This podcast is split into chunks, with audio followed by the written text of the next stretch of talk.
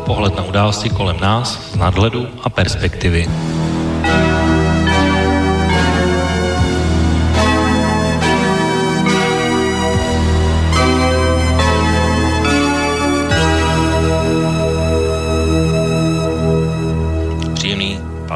Podvečer, vážení posluchači, od mikrofonu vás zdraví Intibo, začíná relace Okénko s pořadovým číslem 63 a datem 16. srpna 2019.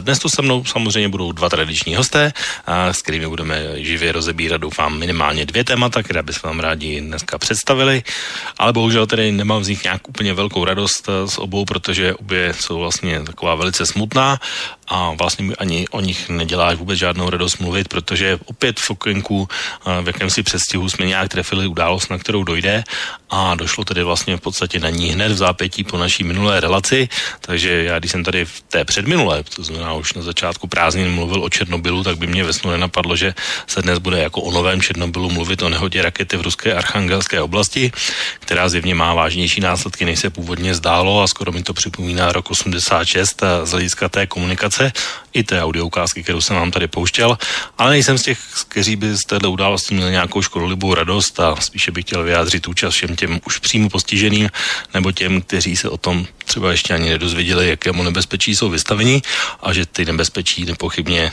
spíše mají zrůstající tendenci, o tom celkem není pochyb. A tato událost ale dneska nebude naším hlavním tématem, ale věřím, že se někdo ujme, protože jsem si jistý, že kdyby se to tady stalo třeba někde na severu Francie nebo Británie, rozhodně by to téma bylo na stole. Vlastně až podařile moc ruských událostí se děje v těchto dnech a týdnech, které by si řádný rozbou zasloužili. A, ale já jsem pro dnešní okénko vybral jiné téma, vlastně podobně smutné a tragické, ač a jiným způsobem. Totiž já jsem tady minule jako jednu z audio ukázek pouštěl takovou debatu mezi senátorem Lindsey Grahamem a šéfem FBI Chrisem Brayem ze slyšením v americkém senátu, které o den předcházelo slyšení Roberta Millera na téma kyberšpionáž a to že jsou to největší nebezpečí pro americké občany, tam jsme vlastně to rozbírali z hlediska vnější bezpečnosti, respektive nebezpečnosti, o tom, jaké pozici má Čína nebo Rusko. Své by o tom v těchto dnech mohli vědět také mimochodem na České ministerstvu zahraničí, protože to bylo zase počase terčem uh, kybernetického útoku nějakých hackerů a podle oficiální zprávy Českého Nukibu uh, ty hekři byly opět z Ruska, takže taky taková zpráva, která do toho zapadá. Nicméně o to teď nejde a zpátky šéfu FBI. Já jsem z toho slyšení měl připravenou ještě jednu ukázku, kterou ale v té relaci jsem nepoužil, protože tak tomu úplně nepasovala, ale byla stejně závažná, kde hovoří naopak o tom, jak je to s vnitřní bezpečností ve Spojených státech a dosud největší teroristé. Takže tohle přesně tam padlo. Between the years 2000 and 2016, the white supremacists were responsible for more homicides than any other domestic extremism movement. Now, I, I see the distinction you're making, homegrown versus domestic. But l- let me ask you, can you quantify either one of them for us? Well, in terms of number of arrests, we have, uh, through the uh, third quarter of this fiscal year, uh, had about give or take 100 arrests in the international terrorism side, which includes the homegrown violent extremism. This year. This year. But we've also had just about the same number, again, don't quote me to the exact digit, uh, on the domestic terrorism side. And I will say that a uh, majority of the um, domestic terrorism uh, cases that we've investigated uh, are motivated by some version of what you might call white supremacist violence, but it includes other things as well. I, I, think the greatest terrorist threat to the homeland is the homegrown violent extremist. I will say that These we take foreign, domestic, foreign which, inspired, which is jihadist inspired violence. That does not mean, by any stretch of the imagination, that we don't take domestic terrorism, including hate crime committed on behalf of some kind of white supremacist ideology, extremely seriously. Tak to byl ředitel FBI Christopher Ray a asi ani jeho by v nejčernějším snu nenapadlo, že tahle jeho slova o tom, že většinu problémů a většinu zadržených, eh, vlastně, které mají na svědomí tyto střelecké atentáty, má na svědomí něco, čemu se říká white supremacy a nenávist a podobně. Takže t, eh, i tato jeho slova bohužel stala hned den po naší relaci eh, zase velmi smutné pokračování další korálek a došlo vlastně k dvěma událostem s velmi děsivými důsledky. Texaské město El Paso a město Dayton v Ohio se v rozpětí několik málo hodin stalo terčem a bohužel dvou velmi smutných událostí, kdy došlo k dalšímu hromadnému zabíjení palnou zbraní a nechali za sebou více než 30 mrtvých a zhruba stejný počet zraněných. A skutečně třeba pro mě v téhle věci zůstává zůstává v tom, že střelec, eh, který řádil v El Pasu, tak na místo činu z Dallasu 600 mil daleko, nebo že střelec v Ohio při té své střelbě jen tak mimochodem zabil svou sestru, to je opravdu šokující. Tož opět logicky jenom jako vždycky zvedlo velkou debatu na téma održení zbraní, jejich dostupnosti, omezení a podobně, takže tohle je samozřejmě velké téma, i samozřejmě a bude to velké téma volební kampaně, opět stoprocentně jistě, takže zase tak, jak jsem říkal minule, když se tady tak procházíme ty různá témata a dáváme ty střípky vlastně o tom, jak ta kampaň vypadá, tak tohle stoprocentně bude další věc, o které se bude velmi mluvit. Jako obvykle jsou tady dva různé tábory. Jeden který říká, že je potřeba radikální změna, druhý říká, že ne, že tady je vlastně americký dodatek, druhý americký dodatek americké ústavy, který tohle zapovídá. Je tady Národní střelecká asociace, která je v tuhle chvíli ještě stále velmi mocná lobistická organizace, napojená zejména na republikány a tak jako obvykle dosud se vždycky stalo, že pokud se stala nějaká takováhle podobná a, tragická událost, tak okamžitě tato debata se zvedla, ale většinou nevedla vůbec k ničemu. Vlastně jedině Obama Obamovi se možná nakrátko podařilo prosadit a omezit eh, držení těch střelných zbraní a hned se to samozřejmě projevilo v tom poklesu mrtvých, a, ale po nástupu republikánů se tohle omezení zase nějakým způsobem zrušilo a počet dramaticky roste. A zejména v posledních dvou, třech letech je ten nárůst opravdu enormní. A když jsem mluvil o tom druhém americkém dodatku americké ústavy, o kterém se velmi často debatuje, a, tak když třeba uslyšíte, že se jedná o boj proti a, novele ústavy, respektive právě boj o druhý dodatek, tak vlastně se pod ním skrývá boj o držení zbraní. A ten dodatek, který mimochodem jenom zní, protože je dobře organizovaná milice nezbytná pro bezpečnost svobodného státu, právo lidu držet a nosit zbraně nesmí být porušeno. Možná si tam všimněte jenom té věci, která se týká milice, protože tenhle dodatek vlastně s pořadovým číslem 2 je už opravdu několik století starý. Ale je to vlastně jedna z tradičních konstant americké vnitřní politiky a podobně jako boj o práva žen a na potrat, který vlastně rozhodnul nejvyšší soud ve známém sporu, který se jmenuje Roe versus Wade. Nicméně věci už skutečně došly. Až příliš daleko, tak, že i Donald Trump musel vyzvat a vyzval, a uslyšíme to za chvilku v jeho aktuálním projevu, po, bezprostředně po těchto událostech ke zpřísnění pravidel. A měl vlastně takový ještě pětibudový program, na který se svých hostů zeptám později, co si o něm myslí, ale prohlásil tam například, že rasová nenávist nemá v, ve Spojených státech místo. A musíme odmítnout white supremacy jako politiku a podobně, takže teď jenom krátká ukázka Donalda Trumpa osobně na tohle téma.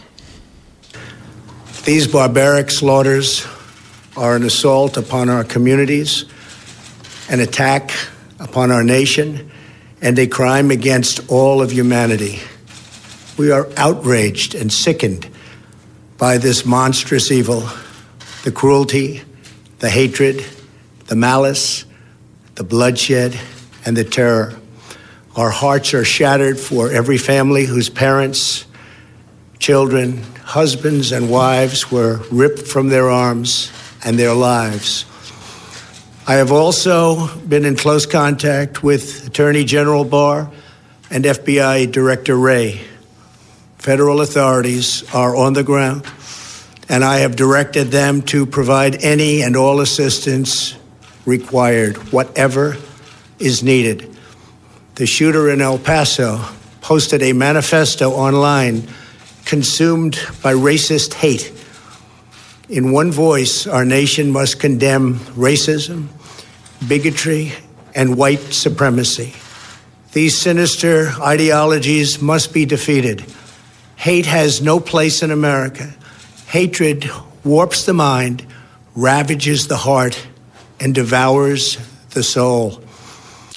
Mnozí jeho oponenti ale mají jasno, protože za vyníka toho všeho právě považují samotného Donalda Trumpa, který za všechno může, on je ten katalyzátor a uzvlášť, když má naprosto jinou retoriku, už právě na těch svých předvolebních míticích a nějak nereaguje na podobné výkřiky a pak oproti tomu vlastně říká věci, které jste teď právě slyšeli.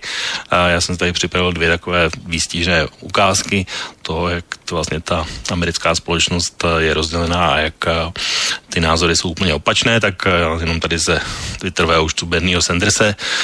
Predátor, invaze, mimozemšťan, zvíře, to jsou slova, která Donald Trump používá k popisu jiných lidských bytostí. Prezident je rasista a xenofobie a nyní je jeho úkolem, tedy když demokratů, je porazit ho a změnit vlastně tu politiku. Takže to má na svém Twitteru Bernie Sanders. Mimochodem uvádí tady jednu takovou statistiku, že tam na místě, kde měl Donald Trump svá rally, to znamená meetingy v roce 2016, o 226% stoupla vlastně kriminalita spojená s různou rasovou nenávistí. Takže to je Bernie Sanders. A na druhé straně tady mám ještě jedno audio, ale k tomu se dostanu za chvilku. Když už tady mluvím o těch střelcích, oni, oni tyhle dva nejsou ze stejné skupiny a jeden ten idiot, eh, který střílel, tak byl příznivec Antify a ten druhý idiot, ten byl zase naopak velký příznivec Donalda Trumpa, takže nedá se to jen tak paušalizovat, že by to byly jenom nějací francůz Trumpovi fanoušci. A, takže teď jenom ještě k tomu druhému audiu, protože texaské El Paso je rodným městem a jednoho ze současných, nebo a dalšího ze současných demokratických prezidentských kandidátů Beta O'Rourka.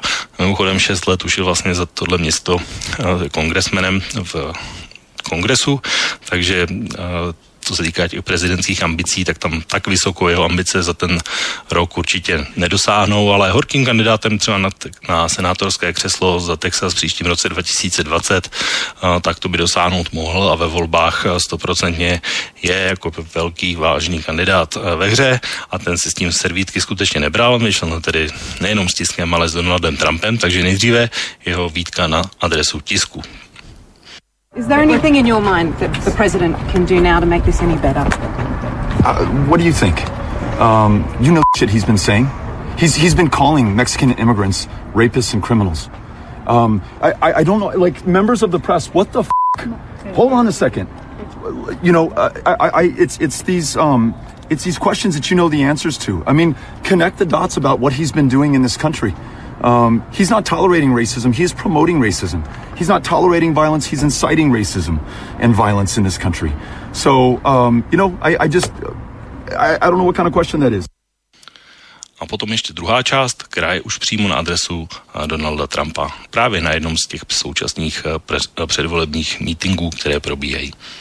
We have a president right now who traffics in this hatred, who incites this violence, who calls Mexican immigrants rapists, and criminals, who calls asylum seekers animals and an infestation. You may call a cockroach an infestation. You may use that word in the Third Reich to describe those who are undesirable, who must be put down because they are subhuman. You do not expect to hear that in the United States of America in this age, in our generation, with this beautiful country that decided 243 years ago that we would not define ourselves by race or ethnicity or our differences, but by the fact that we are all created equal. I am so proud of El Paso at this moment, a community that will not be defined by the murders that we saw yesterday, but instead in the way that we choose to overcome them, define ourselves by our love, our courage, our confidence, and our strength in the face of this weakness and fear and intolerance, and the example that we will provide to the rest of the country. Jsou to skutečně děsivá čísla. Já mám tady připravené ještě velmi podrobné statistiky k tomu, když bychom se chtěli porovnat třeba Spojené státy s Evropou nebo s nějakými dalšími vyspělými zeměmi, ale rozebírat je vlastně budu hlavně se svými hosty, kteří v tuhle chvíli jsou už připraveni a je nejvyšší časy přivítat, protože dneska jsem si dal trošku a další úvod, takže aby oni měli prostor samozřejmě k tomu se vyjádřit a rozebírat to, o čem budeme mluvit. Takže pojďme tedy nejvyšším čas přivítat. Tím prvním dneska na telefonu bude Marty, člověk, který, jak jsem říkal, možná je nejpravicovější host slobodného vysílača a zjevně má velmi dobrý zkus, protože bydlí v místě, které podle indexu kvality života v České republice dosáhlo v tomhle týdnu pozice číslo jedna, obhájilo ji a je to vlastně nejlepší místo v České republice, kde můžete žít, což je město, které je krátce za Prahou, jmenuje se Říčany, takže Marty, hezké odpoledne tobě. Hezké odpoledne, doufám, že se dobře slyšíme. Slyším tě dobře? Halo, slyším, no, já, slyšíš mě dobře, výborně, děkuju. Slyším tě výborně. Zvíčan, ano. Tak a, a druhý hostem samozřejmě na Skypeu.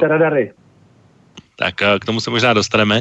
Tak ještě přivítáme druhého hosta, kterým samozřejmě na Skypeu je Oto, takže Oto i tobě hezké odpoledne. Já přeji hezké odpoledne všem z města, které dopadlo docela špatně tak, tak to je takový možná rozdíl mezi uh, oběma hosty. Pánové, já jsem tady si vzal trošku delší úvod uh, na téma zbraně, na téma střílení a podobně, jak samozřejmě jsou to smutné události, tak já možná jenom v úvodu se vás zeptám tak trošku netypicky, uh, než se dostaneme k těm různým statistikám, příčinám a kdo za to může, nebo co by se s tím dalo dělat, tak uh, jak vy to máte se zbraněmi nebo přístupu k nim? Je to pro vás, uh, jak někdo říká, taková stejná komodita jako chleba na krámě, že byste ji nutně potřebovali mít doma, nemůžete bez ní žít, nemůžete se bez ní obejít, anebo je to věc uh, zbytná, která vám třeba nic neříká. Jak vy to máte, Marty? Já nejsem militant, takže mě, jak mám ke zbraním přirozený respekt, eh, neláká mi vlastnit. Eh, pokud někdo chce vlastnit a splní zákonní podmínky, tak ať ji pro boha vlastní. Eh, máme tady myslivce, pro který je to koníček, který já říkám jako vrazy zvířátek, ale taky dělají něco pro krajinu a pro tenhle jako takovej, takže takže prostě nemám problém s tím, že je možno zbraň vlastnit. Eh, zákonem jsou upravné podmínky, za který tu zbraň můžeš vlastnit. Já ji asi nikdy vlastnit nebudu a tím je to pro mě vyřešený. Jako já jsem prostě pro vlastnění zbraní za dodržení, ale to opakuju asi po třetí, zákonných podmínek, které by měly být velmi přísný, aby to aby se to prostě, aby se minimalizovala možnost, aby to dostal někdo, kdo jako opravdu to nemá v hlavě v pořádku. No. Hmm. Tak o to, jak ty to vidíš? Nebo jak ty to máš se zbraněmi? Tak eh, já přesto, že, se, že je občas eh, beru eh, do ruky, řekněme z profesionálního hlediska, tak k ním zase až nějak blízko nemám, ale dovedu si představit, že se může udát v životě člověka nějaká situace, kdy potom jako zatouží vlastnit zbrojní pas a zbraň pro nějakou obranu své, ne, svoje, své osoby nebo své rodiny. Takže, ale ještě se mi na, naštěstí žádná taková situace nestala, že bych tu potřebu měl, ale může se to stát samozřejmě. Hmm. Tak ono vlastně z hlediska rozdíl mezi Evropou nebo Spojenými státy a Českou republikou je třeba v tom, že v té americké ústavě přímo tohle právo je uvedeno mimochodem v minulém volebním období něco podobného navrhoval Milan Chovanec, jakože by něco takového i v naší ústavě být mělo, tak eh, je to pro vás eh, něco, když teď jste řekli svoje zkušenosti, nebo tak, jak vy to vidíte, takže by tohle třeba mělo být vysloveně v ústavě, nebo to byl jenom takový návrh, eh, který třeba byl nějak lobby, lobbysticky namířený, nebo byla to nějaká snaha se případně zalíbit, protože ta střelecká lobby samozřejmě v Americe je velmi silná, u nás třeba tolik ne, ale tady ten návrh Milana Chovance tady byl, tak bylo by to pro vás ústavní právo, anebo, nebo nikoliv, Marty? Mm, já to nepovažuji za nutný mít jako ústavní právo, víc co, tak ne každý potom a, a, asi touží jako tu zbraň nosit. Nevím, proč by to mělo být ústavní právo. Já si myslím, že my máme hrozně dobře udělanou jako legislativu v držení zbraní. Není možná ani potřeba jí zvlášť přísňovat, to se vždycky, to se vždycky vypukne, když se něco takového stane Naštěstí tady až tak kromě nějakých nepovedených pokusů nebo nějaká střelba už tady taky byla, ale vždycky se to prostě potom vytane, to jako když se stane nějaká velká dopravní nehoda, tak se prostě každý říká, jestli by se nemělo ještě zpomalit. Ne, já mám pocit, že tohle zrovna máme v našich zákonech jako vyřešení dobře a není potřeba to zabudovat do ústavy, jako ústava by měla být jenom základní zákon, že jo. Pro mě ne, za mě ne teda, jako. Ústavy by to být nemuselo a pan, pan Chovanec patrně potřeboval udělat, no, potřeboval, je to jako PR pana Chovance, si myslím spíš. Hm. O to. No, já si myslím, tak můžeme se ptát prostě, jako je nějaká empirie, kde, je, kde ty zbraně jsou dostupnější pro širší, řekněme, okruh lidí, tak prostě tam ty násilné trestné činy spáchaný jako střelnou zbraní jsou vyšší, takže já, já prostě určitě nesouhlasím s tím, aby se u nás jakkoliv vlastně rozvolňovaly e, ty pravidla pro to vlastnictví zbraně, nebo aby se to dávalo do ústavy. Mně to přijde zbytečný v Americe, je to prostě nějaká e, vlastně historická e, záležitost prostě z doby zakládání USA, vůbec prostě taková ta snaha proti nějakým tyraným, aby vlastně se jako člověk, občan mohl bránit proti nějaké státní i zvůli původně a známe historii vlastně divokého západu, kde byly oblasti, kde zákon nebyl, žádný právní stát neexistoval. V podstatě byl člověk odkázaný ve své obraně sám na sebe, řekněme, takže tam to má nějakou jako historickou, historický základ, který já jako celkem chápu, ale myslím si, že prostě v dnešní době jako jako jak jsou státní instituce eh, nějakým způsobem zakotvený a tak dále, tak si myslím, že prostě to právo by určitě v té Americe by se mělo to, možnost toho držení zpřísnit. A samozřejmě otázka, vždycky se říká, jako že zbraň nestřílí sama, že tam musí být ta, ta, ten prst, ta ruka, která vystřelí, to je pravda, e, jo, že to, v té Americe to samozřejmě souvisí s nějakým stavem vůbec té společnosti a nějakou kulturou, mentalitou, která prostě je taková jako násilnější než, než v Evropě a ještě víc než u nás si myslím. Takže prostě je to, je to v té Americe je to velice složitý, ale co se týče situace u nás, tak tam jako jasno, že určitě nechci, aby se Eh, nějakým způsobem rozšiřoval počet zbraní mezi lidma, byť ten, ten eh, proces tady je vlastně o té migrační krize. No to souviselo s tím vlastně, kdy se začaly dělat právě výzvy takový jako že, nějaký obraně občanů proti ilegální imigraci a různý i nenávistný komentáře vůbec a takže ono to mělo takový trošku náběh té americké e, jako situaci, tady, tady ta událost, vlastně ta krize imigrační a jako zvýšil se ten počet i velice registrovaných zbraní teda v České republice, bohužel. Zatím se to naštěstí ještě nějak jako reálně neprojevilo, ale já bych si to určitě takového vývoje bál. No tak v Američané ty mají vlastně 120 zbraní na 100 občanů, takže tam je to úplně markantně větší číslo než kdekoliv jinde. A když jsem tady mluvil o těch statistikách na začátku, tak eh, v Jemenu, kde je občanská válka, tak to číslo je nějakých 53. A když bychom vzali, já nevím, Island, tak tam jsme na 30 zhruba, a, takže tam to číslo jako by úplně enormní. Samozřejmě z toho souvisí to, že už je to vlastně 250. zhruba něco podobného, nějaká podobná tragédie. A, takže eh, ono těch spouštěcích motivů, důvodů, proč se to děje, názory se na to samozřejmě liší. A já možná bych se zeptal, dovedete si vy představit nějaký spouštěcí moment, když jde někdo tohle provést?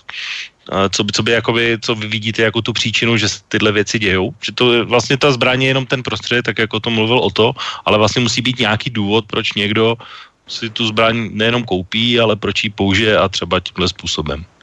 Marty.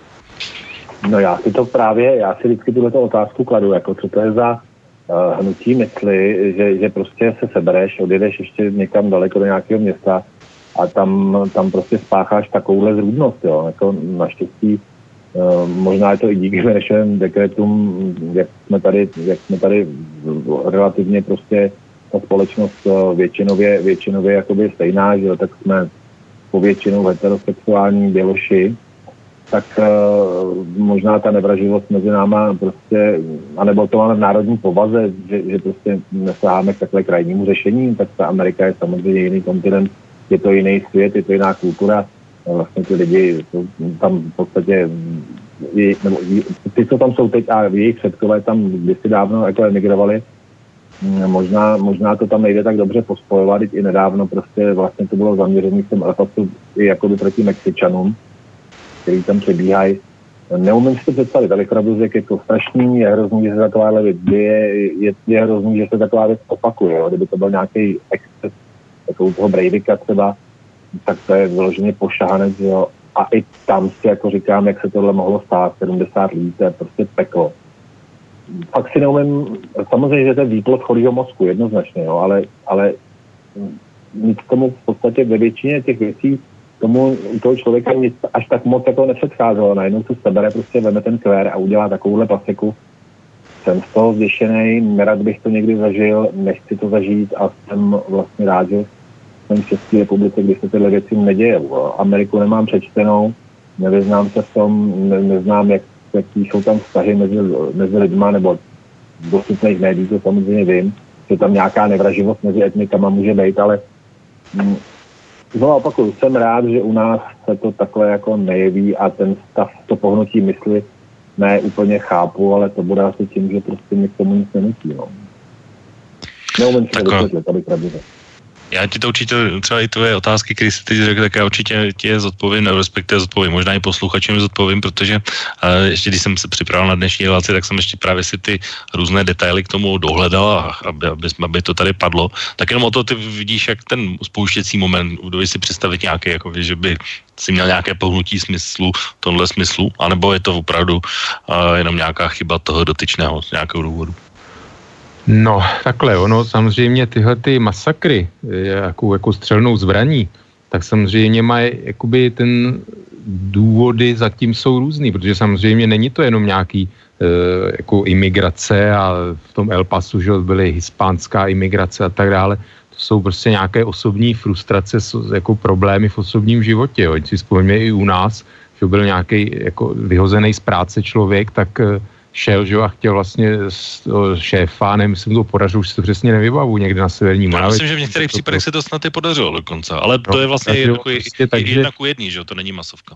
To je prostě jako šáhnutí k nějakému násilí, jako někdo spáchá sebevraždu, že jo, někdo prostě nějakým způsobem to, tu vinu, když vidí jako prostě nějakou nespravedlnost na něj spáchanou, učividnou, no tak jako může se rozhodnout, jako správně bys to měl řešit nějakým prostě žalobou a tak dále, že jo, někdy to úplně eh, jako by ta nespravedlnost není jako podle zákona nějakým způsobem stíhatelná, trestatelná, řekněme, takže se ten člověk jako v zoufalosti může, může uchýlit tomuhle. Já si myslím, že obecně tam, kde jako člověk má pocit, jako že se nemůže dovolat jako nějakýma legálníma prostředkama spravedlnosti, tak jako k tomu může šáhnout.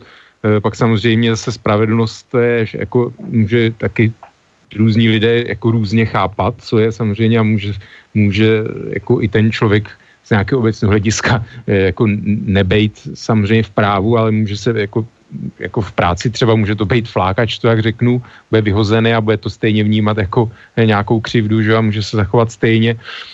Takže ně, někdy to bývá i v té Americe, že tam jako je těch věcí spousta v minulosti, že jako nějaký pocit zbytečnosti v životě, že chce jako vykonat v úzovkách nějaký čin, touha po slávě, že bude ve zprávách, že jo, tak, tak prostě spáchá takový masakr, aby si užil chvilku slávy, jo, takže pak jsou ty, eh, že dneska jako život v sociálních bublinách, jo, prostě tady tyhle ty mm, vlastně, který jsou zaměření, řekněme, jako směrem takovým politickým právě, tak to je, jako žijou v nějakých sociálních sítích, v nějakých skupinách, že jo, kde se v těch názorech jako utvrzují, radikalizují, že jo, až prostě někdo se radikalizuje do té míry, že prostě sáhne, sáhne po jakoby nějakým takovýmhle fúzovkách řešení a ono vůbec jako ta americká kultura, když se jako glorifikace vůbec zločinců, že jo, Jesse James, Al Capone, Bačka Siri Sundance, Kid Billy, Kid Bonnie a Clyde, eh, taxikář s Robert De Nirem, že jo, jakoby blázen, který pak taky začne, že jo, prostě Takový střílet. normální zabijáci mě napadá. No, takový normální volný pád s Michaelem Douglasem, že jo, tam bych to velice, jako na to bych upozornil film, který je jako můj oblíbený, kde vlastně člověk jakoby má pro toho eh, jako hlavního hrdinu určitý sympatie, pochopení. A myslím si, že je tam i k čemu se asi dostaneme, takový je prostě nakousnutý eh, vůbec ten důvod, no se mluví o Donaldu Trumpovi, ano, já zastávám to, že Donald Trump jednoznačně jakoby tyhle ty nálady rozdmíchává a vůbec jako ty myšlenky jako legitimizuje vůbec takovýhle jednání do jisté míry, by on to potom stále jako e, lituje nad, nad oběťma a zkondoluje rodinám a tak dále, ale myslím si, že on je opravdu takovej e, jako, nechci říct jako katalyzátor vůbec, ale skutečně jako dává Eh, jakoby těmhle těm lidem pocit, že vlastně jednají jako v souladu s nějakým takovým jako v souladu s nějakým míněním společnosti, že když, když to vlastně takhle mluví prezident, ale ono vlastně v tom volném pádu je to jako skutečně ty, ty příčiny takový, jako mají nějaký svůj zase reálnej základ. Jo. Když se podíváme e, jako na kriminalitu v Americe, jo, tak skutečně jako ty drogové zločiny, různý ty gengy, loupežné přepadení a tak dále, tak jako jsou nadproporčně prostě spojeny jako s černožským obyvatelstvem, s hispánským obyvatelstvem. Prostě jako by se ne, eh, tyhle eh, jako skupiny obyvatel se tolik neidentifikují se státními institucema, prostě na to jsou dlouho jako letý výzkumy, že jako spolupráce jakoby s policií a tak dále. Ono je to samozřejmě zase policie daleko víc podezíravá, k těmhle těm vlastně černožským jako američanům, k latinoameričanům daleko více kontroluje, daleko víc zastřelených, ale zase skutečně zase mezi těmahle jako ty gengy, drogy, ty prostě přestřelky různý a tak dále, tak je to převážně zase jako spojený s těmahle komunitama, jo. Takže on je to samozřejmě takový jako hlubší problém a jako v té společnosti se o tomhle ví, jo. Takže odtud vzniká právě jako i tohle jeden z, ten z důvodů jakoby toho Trumpo, Trumpova úspěchu, protože eh, jako on skutečně jako nějaký takovýhle mm, jakoby někde uvnitř jakoby pocitům eh, jakoby dává ten hlas a ono samozřejmě jako by se to mělo řešit nějak jinak, ne to, že někdo člověk veme zákon do svých rukou v a, a, a jde někoho jakoby střílet nějaký v podstatě nevinný lidi, protože samozřejmě se paušalizace taková, ta, jako se vracíme tady často, e, jako na to narážíme kolektivní vina, že jo, něčí a tak dále, ale jako ty statistiky nelžou, že skutečně e, jakoby ty, m, mm, tyhle ty skupiny obyvatelstva, jako ta kriminalita je tam vyšší, jo, jako, jako dodržování zákonů, identifikace se vůbec jako s tím státem a tak dále je tam, je tam nižší a e, jako ten problém se do jisté míry tím, jak jakoby hlavně ta e, imigrace z těch latinských zemí, že zvyšuje, to už na to pozorňoval vlastně Samuel Huntington, s námi jakoby myslitel, politolog vlastně e, ze střetu civilizací, který samozřejmě jako tu Latinskou Ameriku řadí do jiného civilizačního kruhu než Severní Ameriku a tvrdí, že vlastně ty civilizace jakoby spolu nemůžou úplně jakoby i nažívat, že jednoznačně musí, a to si myslím já, že v nějakém stádě společnosti jakoby musí být ta jednoznačně dominantní hnací síla, jo, jinak to, jinak jako je jako problém v té společnosti. A skutečně jakoby ta, ta jako kultura je, je přece jenom jiná, byť samozřejmě není tak, jako tak jiná třeba jako eh, muslimská imigrace, ale prostě je, je, to, jako je to jiná kultura a právě on už v 90. letech, před více než 20 lety předtímhle varoval prostě v knize Kam kráčíš Ameriko, kde říká, že takový ten to tavicího kotlíku, ta ideologie, nebo jak, jak by se řeklo, že vlastně všichni to se postupně stávají Američany, takže to přestává platit, že prostě v Americe jsou oblasti, kde se člověk nedomluví anglicky, kde jako ne, neuměj, neumí obyvatelstvo anglicky, jenom španělsky. E, ono samozřejmě, eh, četl jsem názory, že eh, jako pohoršovat se nad tím, že v Los Angeles se člověk nedomluví jakoby všude anglicky, takže už jen název Los, Los Angeles je vlastně španělský, že už jen název, název města, jo, takže vlastně i San, San Francisco tuším, jo, že to jsou všechno oblasti, které původně byly byly vlastně španělské koloniální oblasti a Amerika nějakým způsobem jako získala i vlastně Texas válkou eh, nebo, tu, nebo i ty ostatní státy vlastně od Mexika, že, že tak je to do jisté míry jako i prvek absurdity v tom, ale prostě ta společnost tam nějakým způsobem byla vybudovaná, jako byla původně jakoby anglicky mluvící s nějakou protestantskou, řekněme, etikou, vůbec kulturou a tak dále. A takže vlastně je to nějaký hluboký kulturní problém, že ta, ta běložská jakoby většina pořád ztrácí tu většinu a přestává mít pocit, jako že určuje eh, ten směr těch Spojených států, té společnosti a tohle je takový ten myslím, nejhlubší prvek, který vlastně eh, jako se mani, tohle se tím jakoby eh, manifestují až takovouhle extrémní formou vlastně odporu proti tady tomuhle jakoby pohybu. Tak Marty, chceš ty k tomu něco, protože já bych teď mluvil dlouho, tak jestli, jestli chceš ty k tomu.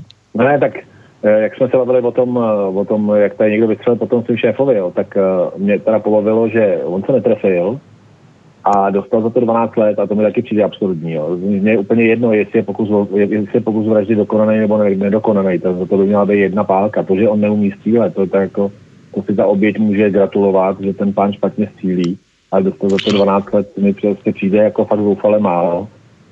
Samozřejmě eh, se dovedu, představ, dovedu si představit, eh, že jsem úplně řadový američan, který platí hypotéku, chodí do práce, eh, má nějakou rodinu a když mi to, když mi to přes noc nebo když já se seberu a pojedu třeba na pobřeží se vykoupat s rodinou a mezi těmi vybílí barák nějaký latinos nebo nějaký prostě nějaký, jak se to říká, afroameričan, takže na ně budu docela naštvaný. No. A ještě když tím, že nechodí do práce a že se živí přesně tím, že prodávají tak, tak asi úplně nebudu ze svých spoluobčanů nadšený. No.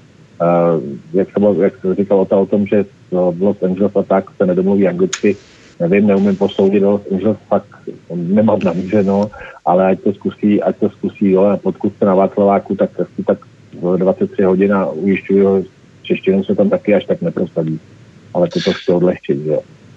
No tak já to a, a, do taky, toho... a, taky tam moc, a, a, a po, počkej, a taky tam moc bílejch, jako bílejch Pražáků neprodává FED, jako to tě můžu ujistit, jako, že u bílého Pražáka si nekupuj FED, protože ho nemá, prostě, ale jsou tam taky... Tak já bych si nekoupil FED od nikoho, má- takže mi celkem jedno, kdo ho prodává, ale No, ale i kdyby to, ten nápad dostal, tak prosím tě, nechoď, nechoď v 11, eh, ne, ne, ne, ne, počítej s tím, že ho v 11 hodin koupíš na Václaváku od někoho, kdo má jako bílou pleť, jo. Tak to, to fakt jako není dealer, ten patrně spěchá z práce nebo prostě se někde zatoulal, ale jsou tam borci prostě dobře opálený, který ti, který ti ho prodají pěkně, zvízlej ze sádrou a budeš, budeš taky jako docela šťastný, no. ne, tak já bych chtěl Mějte ujistit tebe, tebe o tu posluchače i progresivní Slovensko, že u mě s drogami nepochodí, takže, takže to mám celkem jasno a nemíním na tom ani do budoucna nic měnit, takže, takže to je možná jenom taková moje poznámka.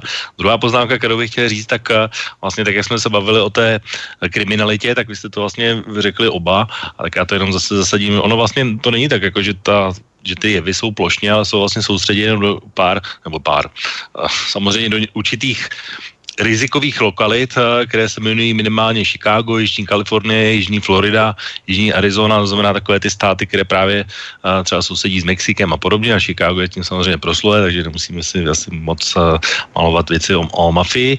Takže to je jedna věc. A druhá věc, když jste se bavili o tom, jak, jak to vypadá v Los Angeles, tak já možná na rozdíl od vás jsem tam byl, takže, takže můžu potvrdit, že skutečně některých se nedomluvíte a ten vliv tam samozřejmě je.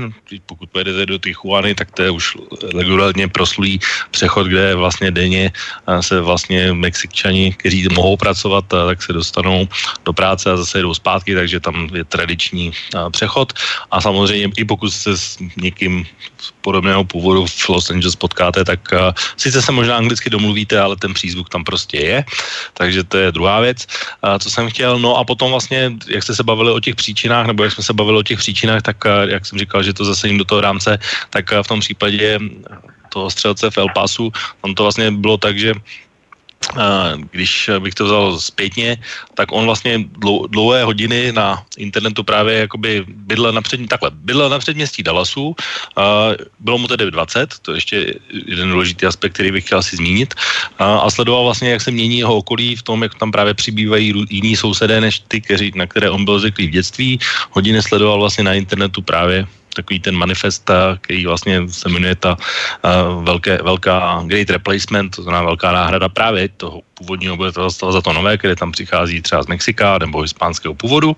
No a potom vlastně se stalo to, že on teda by jako jinak byl bezproblémový, jeho rodiče to nechápou, babička to nechápe, vlastně do něj nebylo žádný problém, jenom nedávno se stalo to, že si pořídil svoji pistoli a protože před dvěma dny, a to už se třeba do českých médií vůbec nedostalo, tak proběhla pitva, tak ale bohužel měl pánové ještě jed- jednu nepříjemnou pomůcku, která to asi taky velmi urychlila a to jsou právě drogy, alkohol a různá podpůrná chemikálie, které měl v těle. Takže kombinace tohoto nebo těchto několika aspektů způsobila to, že sednul do svého auta a vyrazil si na výlet do města El Paso. Což je mimochodem, eh, když jsem mluvil o tom, o tom věku, tak vlastně oba ty případy mají společné to, že oba ty mladíci, mladíci jsou kolem eh, 20 let. Často tyhle tragédie se stávají nejenom v těch lokalitách, o kterých jsem mluvil, ale i ve školách. Takže samozřejmě jenom, to jste asi možná nezaznamenali a pokud ano, tak eh, vlastně mezi tím byl další idiot, jak já jim říkám idiot, tak eh, ten přišel jenom do školy, jako jenom z pistolí, prostě jí měl jenom u sebe, dávali tak jako nahodiv, že jí má, ale když se samozřejmě zeptali, proč tam přišel a jako zvyšovat napětí, tak mu tak eh, odpověď jeho byla, že jde vyzkoušet svá ústavní práva ohledně držení zbraní, takže to je asi taková další, další uh, takový střípek do mozaiky, jak někteří přemýšlí.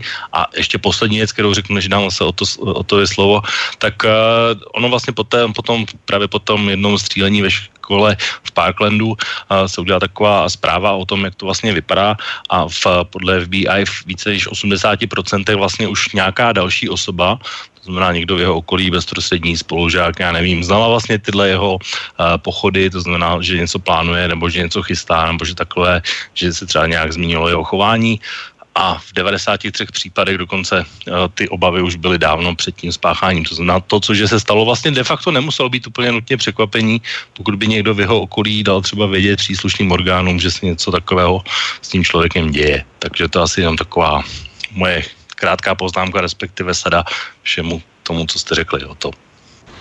No já jenom ono, když mluvím o té mládeži, jo, tak samozřejmě tam jako často to bývají případ, kdy jsou to třeba oběti šikany, jo, který se vlastně chtějí pomstít těm šikanátorům, nebo správně člověk eh, nazval.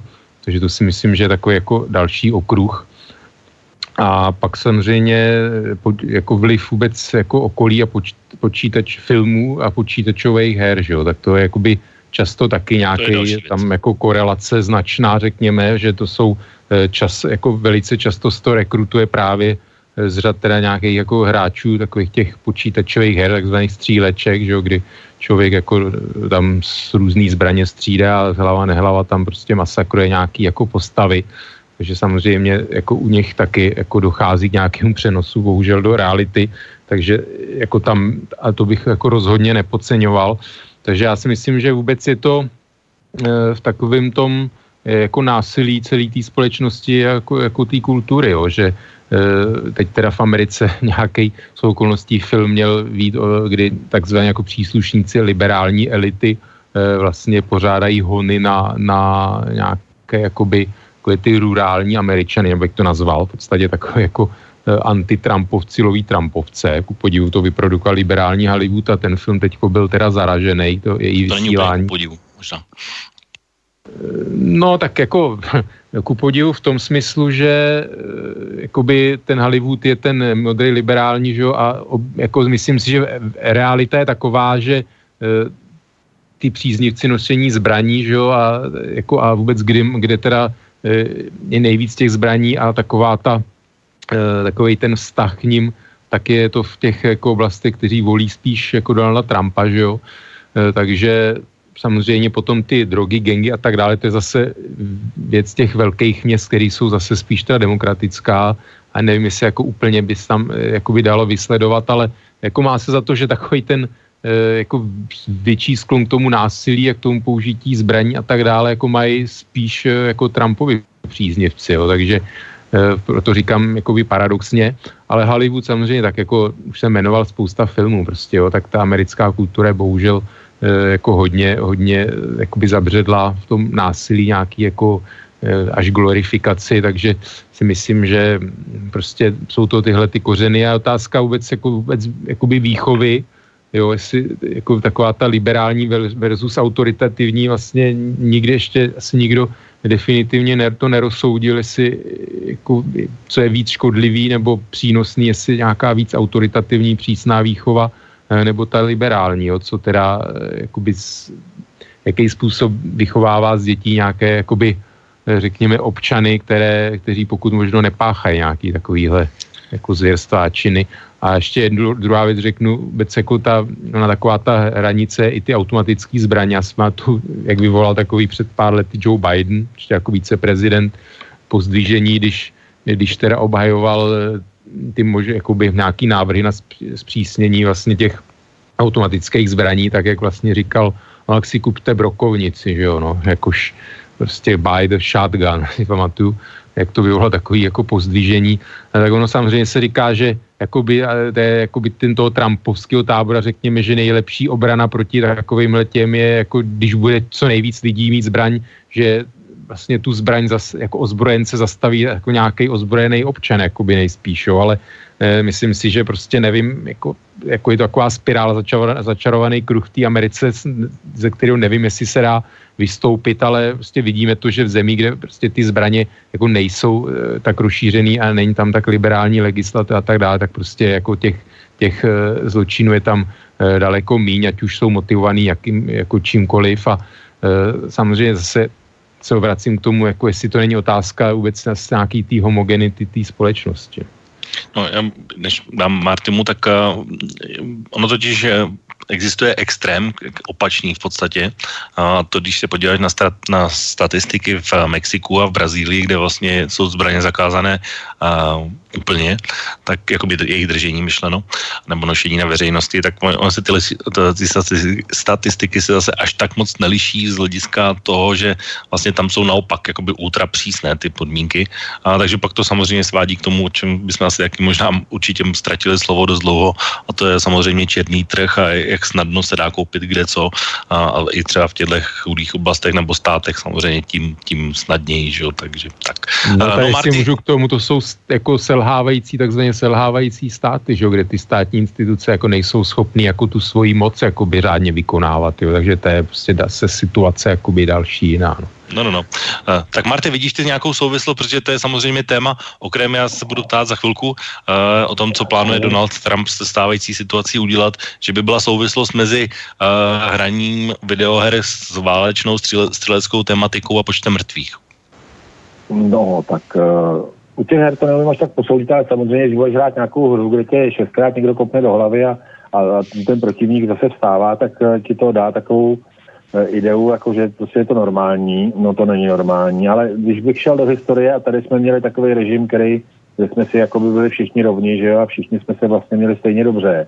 A přesto jsme to měli Olgu Hepnarovou, která přesně jako to šikanovaný dítě já dneska jsem zrovna na letní byl a vlastně jsem uhejbal na křižovatce kytinu oku, kde ona prostě vzala nákladák a úplně nevinný lidi tam zmasakrovala na tramvajový zastávce. My tady řešíme Ameriku. My jsme to tady měli před 40 lety, byl to jeden z mála vykonaných trestů smrti na, na, na ženský nebo na dívce ještě v té době.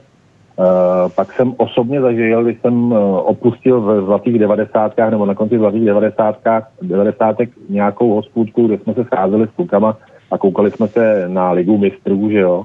Já jsem odešel, protože jsem ráno musel hrozně brzy vstávat a jezdil jsem v té době na Moravu pro víno a tak. A hlavně, a potom, potom tu hospodu vybílili prostě ozbrojení Ukrajinci, kdy nikdo z nich určitě na ten kvér neměl žádný papír a přesto ten kvér měl, že jo. Takže já nevím, jak udělat jako legislativu.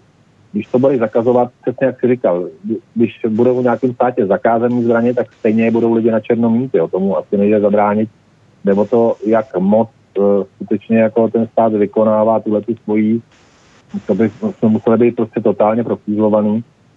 Eh, nevím, jak tomu zabránit eh, jinak než nějakou prostě masivní represí. Pak tomu, nebo jak zabránit takovým, dovedete si představit, jak zabránit takovým případu, jako byla Olga Hepnarová, kdy ta holka to nosila prostě v sobě, tu křivdu a řekla, že se pomstí lidem a pomstila se nějakým lidem, kteří stáli na letní na tramvaj. Bez zbraně samozřejmě udělala to nákladním automobilem. Já nevím, jak takového člověka prostě vystopovat a jak tomu předejít. Jestli to někdo ví, tak to bude, tak dostane Nobelovu cenu. Jak takovýhle no, pošahanci prostě předejít, jako fakt nevím, jestli taková věc je a říkám, Nobelova cena toho kouká, jestli na to někdo přijde to je, jak jsem říkal, jenom to pro mě ještě, to je jenom vlastně to, o čem jsem mluvil, že vlastně po té střele, střelbě v Parklandu si udělala právě ta statistika uh, FBI a policie a zjistilo se právě, že v 80% případů minimálně jedna další osoba minimálně tušila nebo znala ten pachatelův plán, to znamená, že se on někomu svěřil, že něco chystá. Uh, v 60% to bylo z těch 80 myšleno, to byla víc než dokonce jedna osoba, takže byly to nějaký známí spolužáci, rodinní příslušníci podobně.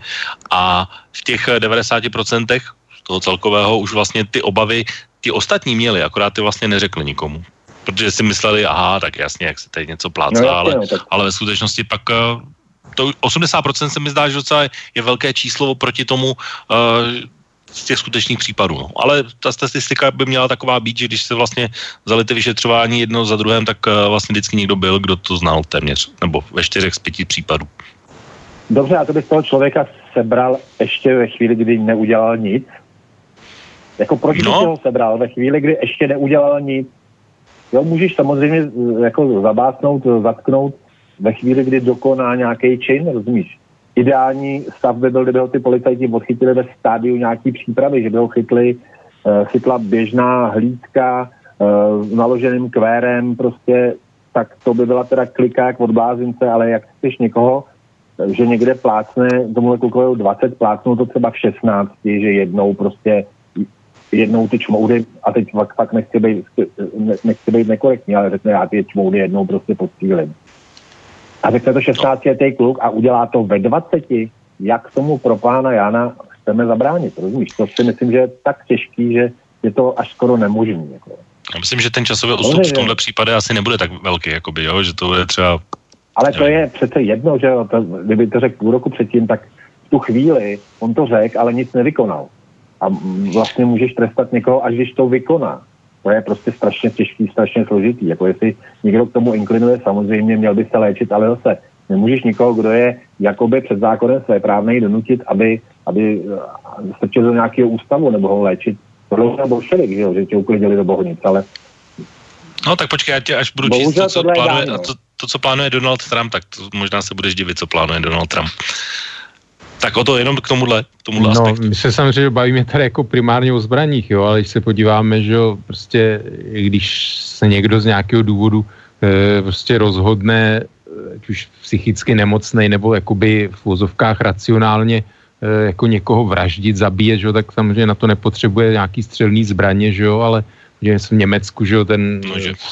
nožem nebo strkání z nástupiště pod vlak v metru, pod metro, že ho někoho strčí, anebo pár let zpátky, že jo, nákladák v Nysech, kolik zabil lidí, že jo, nákladákem, nákladáky jako zakázat nemůžem, psychotesty se jako by pro nějaké dělají sice jako pro řidiče nákladáku, ale pochybuju, že, že odhalí prostě nějakého takového pachatele v dlouhodobém horizontu, takže v podstatě to je jakoby neřešitelná věc. Myslím, že jediný, co lze dělat, aby jako skutečně všichni jako společnost nějaký koncenzus byl a všechny autority Eh, ho zachovávali, že prostě jsou to věci nepřijatelné, aby ten eh, jakoby pachatel eh, neměl pocit, že jakoby koná na nějakou v podstatě společenskou objednávku, jo, aby, aby jako necítil pocit nějaký jako legitimity.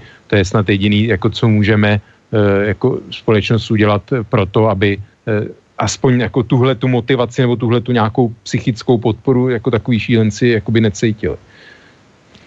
Tak Martin, jenom poslední reakce, než dáme písničku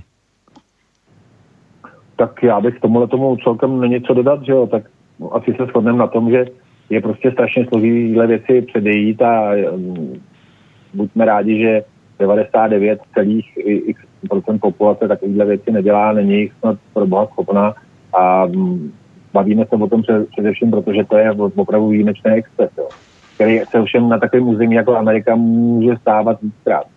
A nebo se to stane no. někde v Evropě, přesně jak řekl tím, tím nákladním autem, tak eh, vlastně na to teď všichni vyplácíme tím, že jsou různě zátarasy a že jsou strašně omezení všechny veřejné akce, eh, že samozřejmě při těch veřejných akcích je strašně moc eh, všude prostě policajtů a, a že jsme vlastně čím dál tím víc díky tomu tomu vyvolávání toho strachu, tak jsme čím dál tím víc jako profilizovanou společností, ať se nám to líbí nebo ne, že jo? Tak to znamená, že proto... tlakery budí proti tlaky. No, o tom protitlaku, a jak jsem říkal, to, co plánuje Donald Trump, tak si řekneme po přestávce.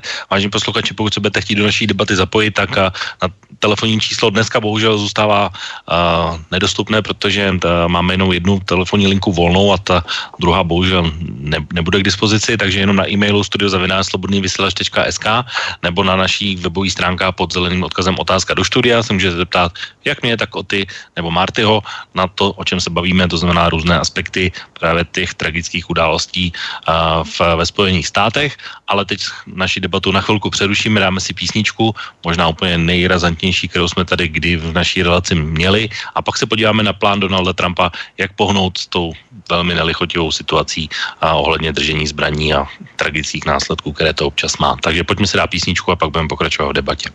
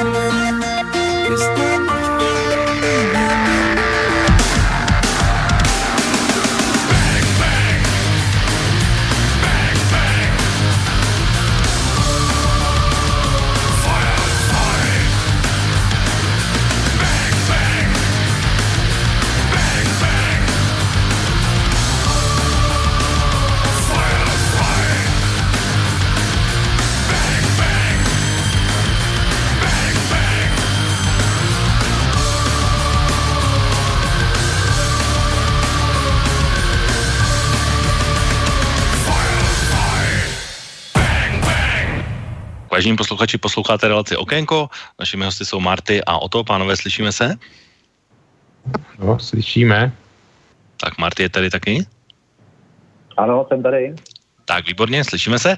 Tak pánové, pojďme se Ano, tedy slyším. dostat... Tak, slyšíme se výborně, slyším tě dobře. Tak pojďme se tedy dostat k tomu, co plánuje Donald Trump v boji proti nelichotivé situaci s, v, ve Spojených státech ohledně držení zbraní. Mimochodem, eh, já když jsem tady mluvil o tom, že vlastně eh, společnost americká je vždycky rozdělená ohledně toho boje, tak eh, když bychom vzali úplně aktuální čísla z průzkumu třeba pro stanici Fox News, tak eh, celkem jasně téměř dvě třetiny říkají, že změna je nutná. Téměř eh, drtivá většina eh, i těch, eh, jakoby těch tradičních už asi došla k poznání, že asi takhle dál to nepůjde, protože minimálně, jak jsem říkal, v těch posledních třech letech ten nárůst je poměrně enormní. Možná se vás zeptám, byl vlastně, byl by pro vás Donald Trump důvěryhodnou osobou v tom, vlastně, když by plánoval něco s, tímhle bojem udělat? Protože mnozí mu říkají, že vy nemůžete být součástí řešení, protože jste jeho příčinou o to.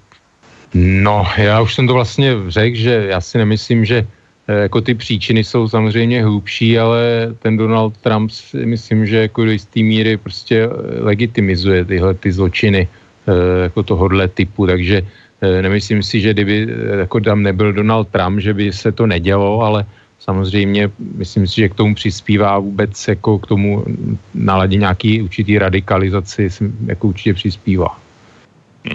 O to, eh, respektive Marty pro tebe. No, já si, já si to teda nemyslím, no. Já si teda nemyslím, že eh, Donald Trump tohleto příčinou, protože v Americe se to dělo uh, přesně vždycky.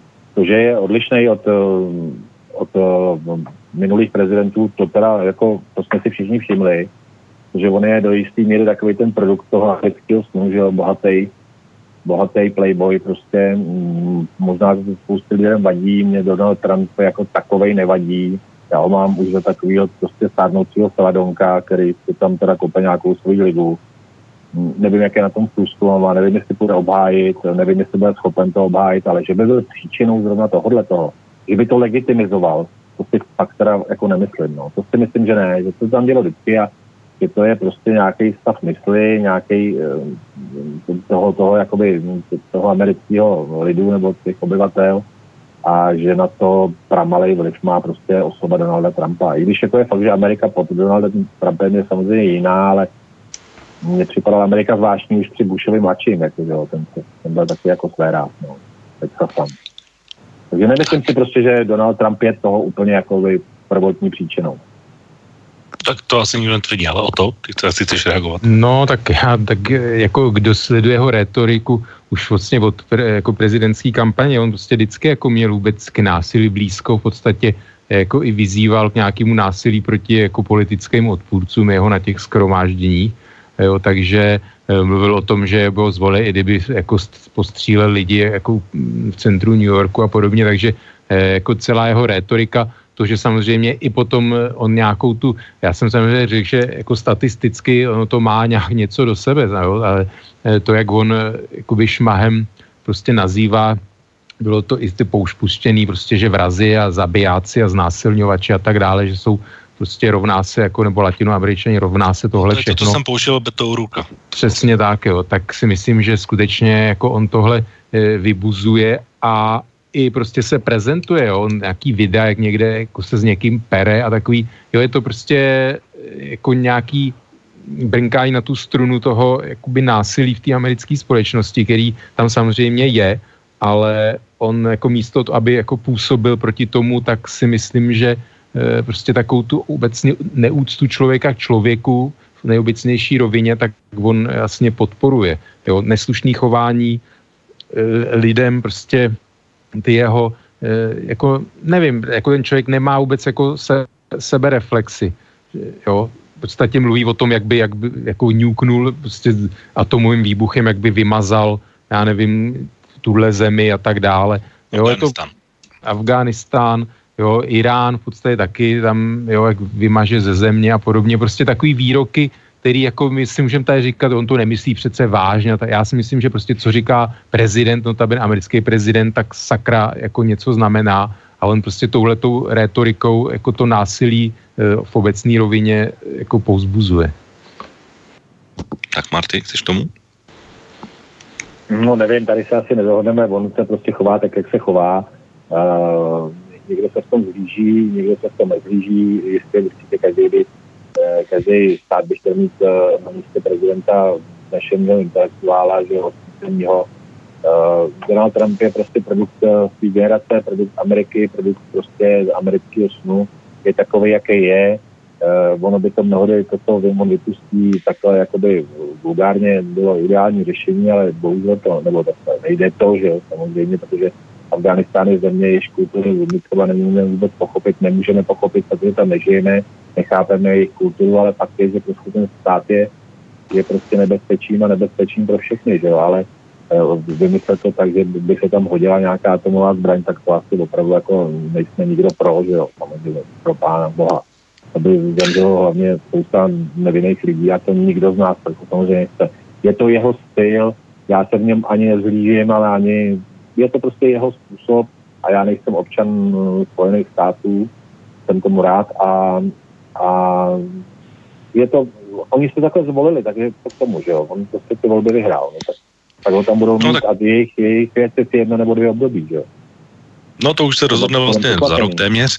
Já jenom těm, ty jsi tam zmínil vlastně, že nevíš, jak je na tom Donald Trump, tak já to samozřejmě sleduju v podstatě na týdenní bázi, takže já mám tady třeba i ten jak když jsem mluvil o tom průzkumu ohledně držení zbraní pro televizi Fox, tak uh, stejná televize, která je samozřejmě z hlediska amerických médií samozřejmě velmi pro Trumpovská, tak uh, říká zhruba tolik, že uh, v čer, když bychom vzali červen, červenec, tak uh, podpora Donalda Trumpa je 45%, v červnu 46% a teďko v srpnu 43%, takže tam je drobný pokles. Nepodpora Donalda Trumpa v červnu 53, v červenci 51 a teď 56, přičemž tahle čísla bych řekl, že jsou asi tak úplně reálně odpovídající tomu, když se podíváme na jakýkoliv průzkumy, tak to asi je reálné, reálné číslo pro mě mě, který bych asi řekl, že je pravdivé. Uh, když bychom vzali jakoby celou společnost, tak v podstatě 53% Američanů stabilně už dlouho je v celkem jasně v tom, že uh, Donald Trump už ne, a že potřebuje země změnu a že ho v žádném případě volit nebudou a e, k těm, kteří přijdou k volbám, tak zhruba 60% e, říká, že země si zaslouží změnu, respektive e, možná si zaslouží změnu ne třeba z hlediska z stranického trička, ale osobnostně. To znamená, že Donald Trump v podstatě z těchto čísel, aspoň já si to odvozu, takže už vlastně ztratil takovou tu novost, která tady byla ještě před těmi třemi lety, ale teď už moc není. Takže už vlastně na ní ani nemůže spoléhat a jediná jeho silná karta samozřejmě je ještě dočasně, nebo dočasně v současné době, ale nemusí to být už za ten rok, protože příznaky ekonomické krize se můžou samozřejmě objevit, tak je, tak je silná ekonomika, růst mest a podobně. Takže to je největší silná stránka Donalda Trumpa dneska. Tak, o tom, my jsme o tom debatovali tak po minulé relaci, takže chceš k tomu něco? Než se tedy dostaneme konečně už k tomu plánu. No, já nevím, teda Donaldu Trumpu mluvíme eh, jako často, pomalu každé druhé relaci, takže já jenom prostě pro mě jako zvol, jeho zvolení a nějaká téměř poloviční podpora jenom znamená, jako, že to je velice jako vykřičník eh, s nějaký symptom jako úpadku vůbec jako americký nebo euroamerický a v tom jako americký společnosti, civilizace, jo, prostě je to, člověk je jako, by bylo naprosto nemyslitelné, aby někdo takovej zastával nejvyšší úřad prostě s tím, co všechno jako má v životě za sebou, co, co říkal, říká, dělal, dělá, tak dále, takže eh, prostě je jako, tady Martin mluví nějakým intelektuálu, prostě tomu člověku chybí základní jako vůbec slušnost, nějaký jako hlubší vzdělání trochu, prostě naprosto šílená záležitost, jako víc k tomu asi to. A že se ho zvolili, já mu to neberu. Ano, zvolili, byť ho nezvolila většina Američanů, ale prostě musíme to nějak přežít a doufat, že, že bude líp. No tak to je takové babišovské heslo možná, ale to je trošku složitější s tou podporou, takže já bych to tady chtěl roz, mohl rozebírat, ale nebudu, protože fakt se chci dostat k tomu plánu. Tak uh, Pánové, tak eh, pojďme se tedy dostat k tomu a Marty určitě okomentuje to, co říkal o to, ale já to vlastně spojím s tím pětibodovým plánem. A to, co plánuje Donald Trump, tak eh, já to vezmu od, asi od těch nejméně kontroverzních věcí, protože eh, na některých se asi nepochybně shodneme i podle toho, tak jak jsme tu debatu zatím měli. Tak Donald Trump navrhuje, že trest smrti okamžitě ve zrychleném řízení pro pachatele podobných činů, pokud se dožijí jeho konce. To, k tomu já dodávám. Tak to byste byli pro, předpokládám oba. Marty. Já určitě. Určitě. Co, co s takovým člověkem? Pryč. No to No já jsem odpůrcem trestu smrti, jsem rád, že žiju v zemi, kde není a v, myslím, že v celé Evropské unii není a jsem za to rád a takže to určitě nebudu podporovat. Takže jste se neschodli, takže jsem se netrefil. Tak uh, další, uh, u těch, kteří mají už zdravotní obtíže, aby jim byly odebrány ty zbraně, které drží, pokud se něco takového objeví. To je vlastně něco, čemu by se dalo říct taková obdoba českého řidičáku, že vlastně musíte jednou za čas eh, projít vlastně s nějakým zdravotním hlediskem. Nebývá to úplně zvykem, takže tohle by byla novinka. Takže tohle pro vás ano, Martin. No, víš co, tak jako přesně je to jako s tím řidičákem, jo, tak eh, ty ještě nejsi ve věku, kdy eh, by si na sobě sledoval, že jsi nějak méně bystrý, ale já se k tomu věku... To už sleduju, nebo já už to zlo. já se k tomu věku asi začnu přibli, přibližovat Zatím si teda pořád ještě myslím, že jsem výborný řidič, ale, ale eh, samozřejmě budu povinen eh, za nějakou dobu, že třeba za deset let, eh, to před někým jakoby to potvrdit a mm, takže, takže u zbraní je to ještě horší a tam bych opravdu jako v nějakých 60, 65 tu zdravotní způsobilost a hlavně mentální způsobilost jako opravdu jako prověřil. No k tomu se dostaneme, to bude další bod, ale tady to se myslí tím, že vlastně tady to vlastně není žádná, žádné omezení věku, že když někdo 60 no, plus, ale jakoby, že na to bude plně povinně, ale týká se to vlastně všech Pojmenujeme zdravotní obtíž. Pojmenujeme, no, vlastně... pojmenujeme tedy zdravotní obtíž, tak pokud ten člověk je samozřejmě fyzicky na tom hůř, tak proč? A pokud by se našla nějaká mentální jakoby porucha, to jakákoliv porucha soustředění, porucha čehokoliv, tak eh, bych asi byl pro, no, prostě, prostě proč ne, tak jako to, ten člověk je, musí projít prostě nějakou kontrolou a ta by měla prostě i ten psychotest, eh, i ten, i ten psychotest by toho měl být součástí, to si jako myslím, že určitě jo. No mě v této souvislosti napadá vlastně, že ten taková ta česká asi nejmasovější střelba v eh, Uherském Brodě vlastně se konala proto, protože to byl tenhle typický příklad, sice to byl člověk eh, už důchodového věku, ale určité signály už předbíhaly předtím, ale vlastně než to zjistil ten lékař, než šlo k tomu procesu samotnému, že by k tomu mohlo dojít, tak trvalo dost dlouho, vlastně k tomu už nikdy nedošlo a on vlastně v nějaké předposlední chvíli vlastně ty zbraně vzal a použil je právě v té hospodě někde a tam byly vlastně ty mrtví. Takže to je něco, o čem teď jakoby mluvíme v souvislosti s Donaldem Trumpem. Tak o to. No, já si myslím takhle, tady se asi nebavíme o nějakých jako snižujících se schopnostech věkem, jako rychlost reakce a tak dále, kvůli kterému starší e, lidi nebo že hůř vidějí, nemůžou řídit auto. Tady si myslím, že se jedná o jiné věci, které jako hrozně těžko se dají nějakým způsobem indikovat. E, nevím, jestli jako vůbec je ten americký, kolik je tam psychiatrů, psychologů, který jako jsou schopní to indikovat takového jedince, jo, prostě a jako do jaký míry, kdy je, kde je ta hranice, kdy už, kdy už vlastně e, k tomu přistoupit. No, no, samozřejmě i to samotný takovýhle úřední rozhodnutí o odebrání může způsobit právě jakou zkratkovitou e, reakci, že ten člověk může spáchat, že může toho psychiatra nebo lékaře jít zastřelit třeba. Jo, takže mm, já jako v zásadě proto byl, jo, být v těch amerických podmínkách, jako si to úplně, jak si neumím představit, ale samozřejmě jako je to jedna z možností, uh, ale jo, byl by to opravdu jako velký vůbec zásah, že by se takhle lidi eh, v Americe jakoby podrobovali nějakému důkladnému vyšetření, ale jak říkám, to si myslím, že je tak jako eh, široký pole nebo ten kill, nebo jak to nazvat, prostě do nějakou stranu nějaký té hranice ten člověk spadne, jako kdy už, kdy už bude označen za nějakého psychicky narušeného. Ono se mluví o tom, že jako sledovat sociální sítě, jo, prostě tak jako když někdo vyjadřuje tady o tom, jak, dáme, jak by se měl dáme někdo postřílet a tak dále, tak eh, v podstatě jako už to by mělo znamenat, že by tomu člověku podstatě měl být odebráný zbrojní pas, jo, třeba. Takže e, jako v zásadě jsem pro, Eh, asi je to jedna z možností, ale se myslím, že to vyvolá jako obrovský kontroverze, jo? potom kdyby to v praxi potom mělo zavádět.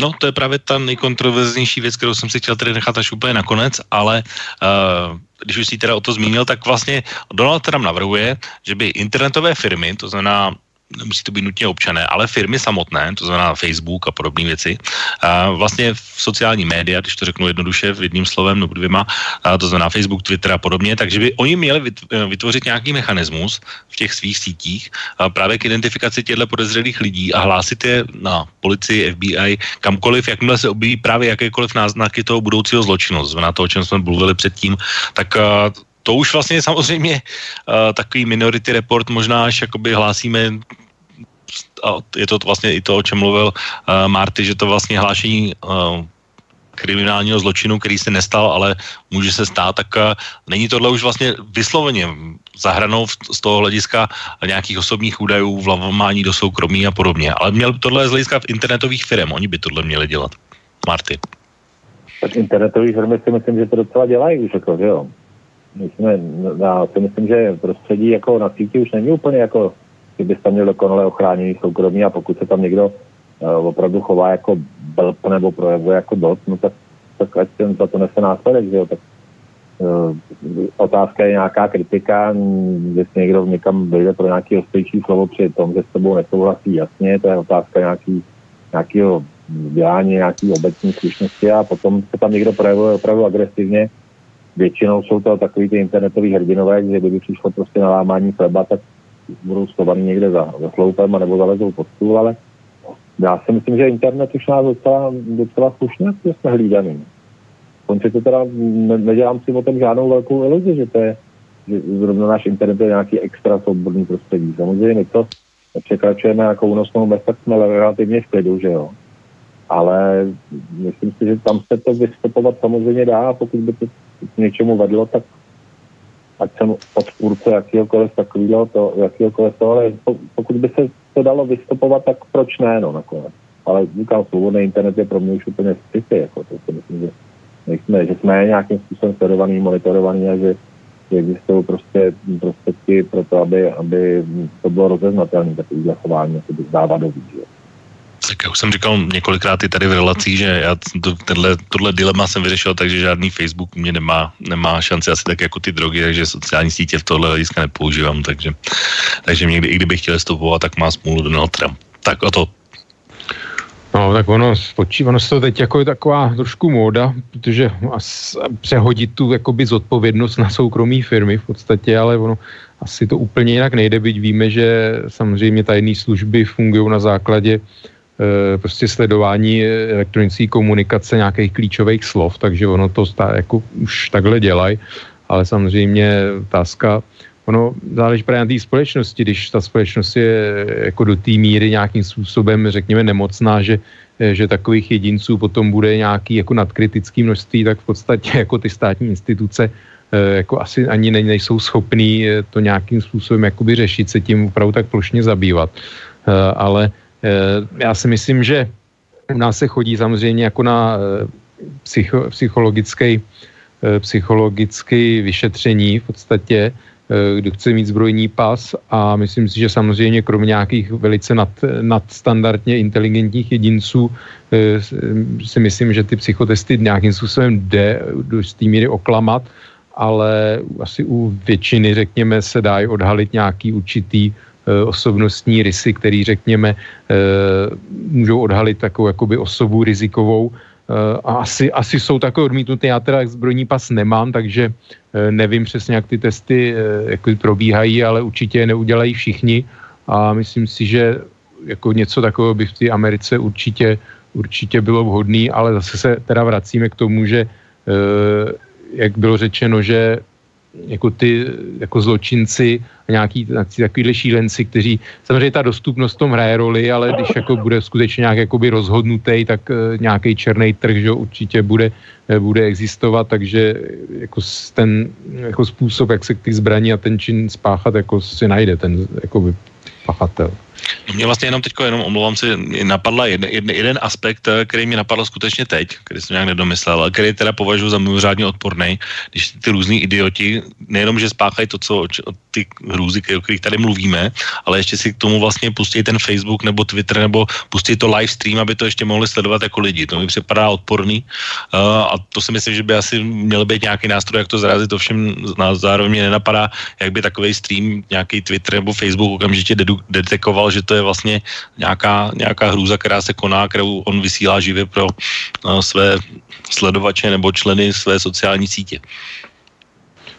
No tak to je to, o čem jsem mluvil, ta touha po slávě v podstatě, já si myslím, že se to týká i takových těch natáčení a dávání na YouTube různých nebo vysílání streamů různých jako šikanování spolužáků nebo dokonce i učitelů a tak dále. si myslím, že tady to jakoby začíná, jako jo, tady v podstatě v tom, od tohohle. Tak Marty, jsi chtěl tam říct k tomu něco určitě. No tak eh, přesně, kdyby si tohle dokázal těch sociálních sítích, kdyby to vydetekovali, jako kde se k tomu schyluje, tak už bys byl patrně držitelem prostě té Nobelové ceny, že jo. Další věc je, eh, teď jak říkal Ota, že prostě si dělají eh, streamy, jak šikanují učitele, no tak já jsem naštěstí a to teda do dneška na to vzpomínám a do dneška se vracím na místa, kde jsem vyrostl, tak tam jsme měli prostě pana řídícího učitele, před kterým uh, můj tatínek uh, ho pozdravil, Meknu, my jsme s ním měli ohromný respekt a vůbec nic jsme se ne, ne, ne, nedovolili no, tomu naš, našemu panu řídícímu na té vesnice, prostě, kde já jsem vyrůstal. A dneska, když se, to, když se ten když se ten mladý doma dozví, jako, že vlastně byl trošku jako hubatý na učitele a nic se mu doma nestane, tak to bude narůstat, že samozřejmě. Já bych, kdybych byl brzej na pana řídícího učitele, té malotřídky, tak bych doma dostal takový výplet, jako že bych na něj dlouho nezapomněl. No. A dneska by málem moje rodiče byli hnaný před sociálku a, a tak dále a tak dále. A to nechci být staromilec. Jo. A no tyhle doby už jsou dávno pryč, no. Ty doby jsou dávno pryč a ne, nejsem si úplně jistý, jestli to je úplně dobře, víš, jako, že Samozřejmě jsem vyrostl v úplně jiným režimu, v úplně jako jiným, jiných podmínkách a už taky nějaký, už mám taky trochu navrtí, no, ale takový ty základy úplně jakoby to chování se k autoritě a učitel, určitě autorita by měl být, jako na tom se asi shodneme, že tak to se trošku jakoby polámalo a, a nemyslím si, že to je úplně dobře, no. Možná, že možná, že se jednou dobereme k tomu, že prostě zase bude muset nějaký ty autority jako ctít, že jo. No to tak. samozřejmě tomu neprospěl ani ten režim, že vlastně policajt pro nás nebyl autorita, že uniforma, jakože třeba za republiky to bylo, uniforma policajta, prostě to byla autorita a tak dále a tak dále, voják, že jo, to všechno ten bolševik trochu zdevastoval. Nicméně my jsme se ještě jako, jsme byli učení eh, mít eh, ten elementární respekt prostě k tomu člověku, který má nějaký postavení, byť je to řídící učitel nebo prostě takováhle nějaká, nedovolil bych si, nedovolil bych si prostě ve svých třeba 12 letech nebo 10 letech být učiteli vyloženě prostě drzej a osobní a ještě to nedej pane bože, tenkrát ta technika nebyla, nedej pane bože to nějak streamovat, jako, že jo. To, je, to už mi připadá jako hodně přes čáru. Tak to už o, o tom nastavení ve společnosti, protože nemusíme chodit daleko, může se podívat na české silnice a já vždycky, když vidím nějakého řidiče z BMW, tak no, si vždycky říkám, že to je jaká diagnoza BMW, jako, že to je poznávací znamení jako to nemá úplně v hlavě v pořádku většinou, podle toho tak, jak se na těch silnicích chovají, takže, takže to je k tomu. No nicméně, uh, druhý bod tedy Donalda Trumpa, nebo v pořadí čtvrtý, o kterém mluvíme, tak to je to, o čem jsme mluvili, to znamená, že chce zaslavit oslavu násilí ve společnosti, včetně distribuce a prodeje násilných videoher, které násilí oslavují a pro děti nahradit jinými aktivitami, takže samozřejmě Call of Duty, nebo série Call of Duty, Wolfenstein, Battlefield a podobné, uh, Counter-Strike, asi určitě, uh, tak to jsou takové typické příklady toho, o čem jsme jsme mluvili, že tohle vlastně zase pro ty mladé, když se budeme bavit o těchto dvou případech, tak uh, jsou určitě návodné nebo minimálně atraktivní z tohohle hlediska z něco, co vidí na svém monitoru vyzkoušet v reálu. Takže proto byste třeba byli, protože tohle je velké téma, ačkoliv se to nezdá, tak uh, třeba se, uh, ten prodejní řetěz Walmart je velmi kritizován za to, že stále prodává tyhle typy her, ačkoliv vlastně je to bezprostředně po těchto dvou událostech. Tak to třeba v českých poměrech Tesco byste kritizovali o to. No to je hrozně ošidný, jo, protože samozřejmě nějaká ta poptávka potom bude, Jo, já, otázka je, jestli to vůbec teda nějakým způsobem eh, jako legislativně tohle může ukotvit, protože pak vznikne nějaký černý trh teda s videohrama. No si to a, je 18 plus třeba.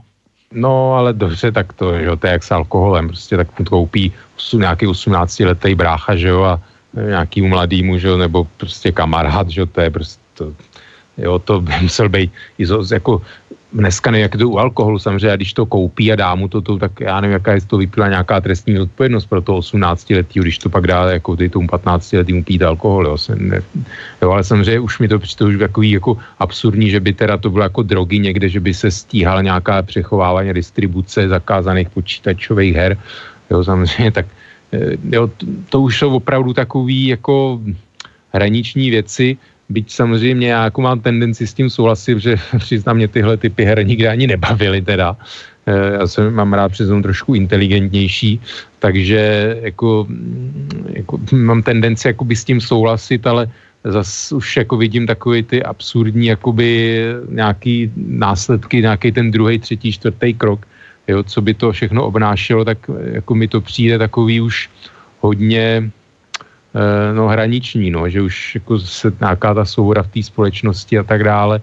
Um, nevím, no, jako, jak to řešit, ale jako stálo by za to to zkusit, ale obávám se, že prostě, aby se to nedovedlo nějak jako do nějakých absurdních konců, že by někdo prostě seděl za to, že někde, já nevím, někomu prodal nějakou starou kopii Call of Duty, nebo já nevím, to tak řeknu, jo, prostě, no.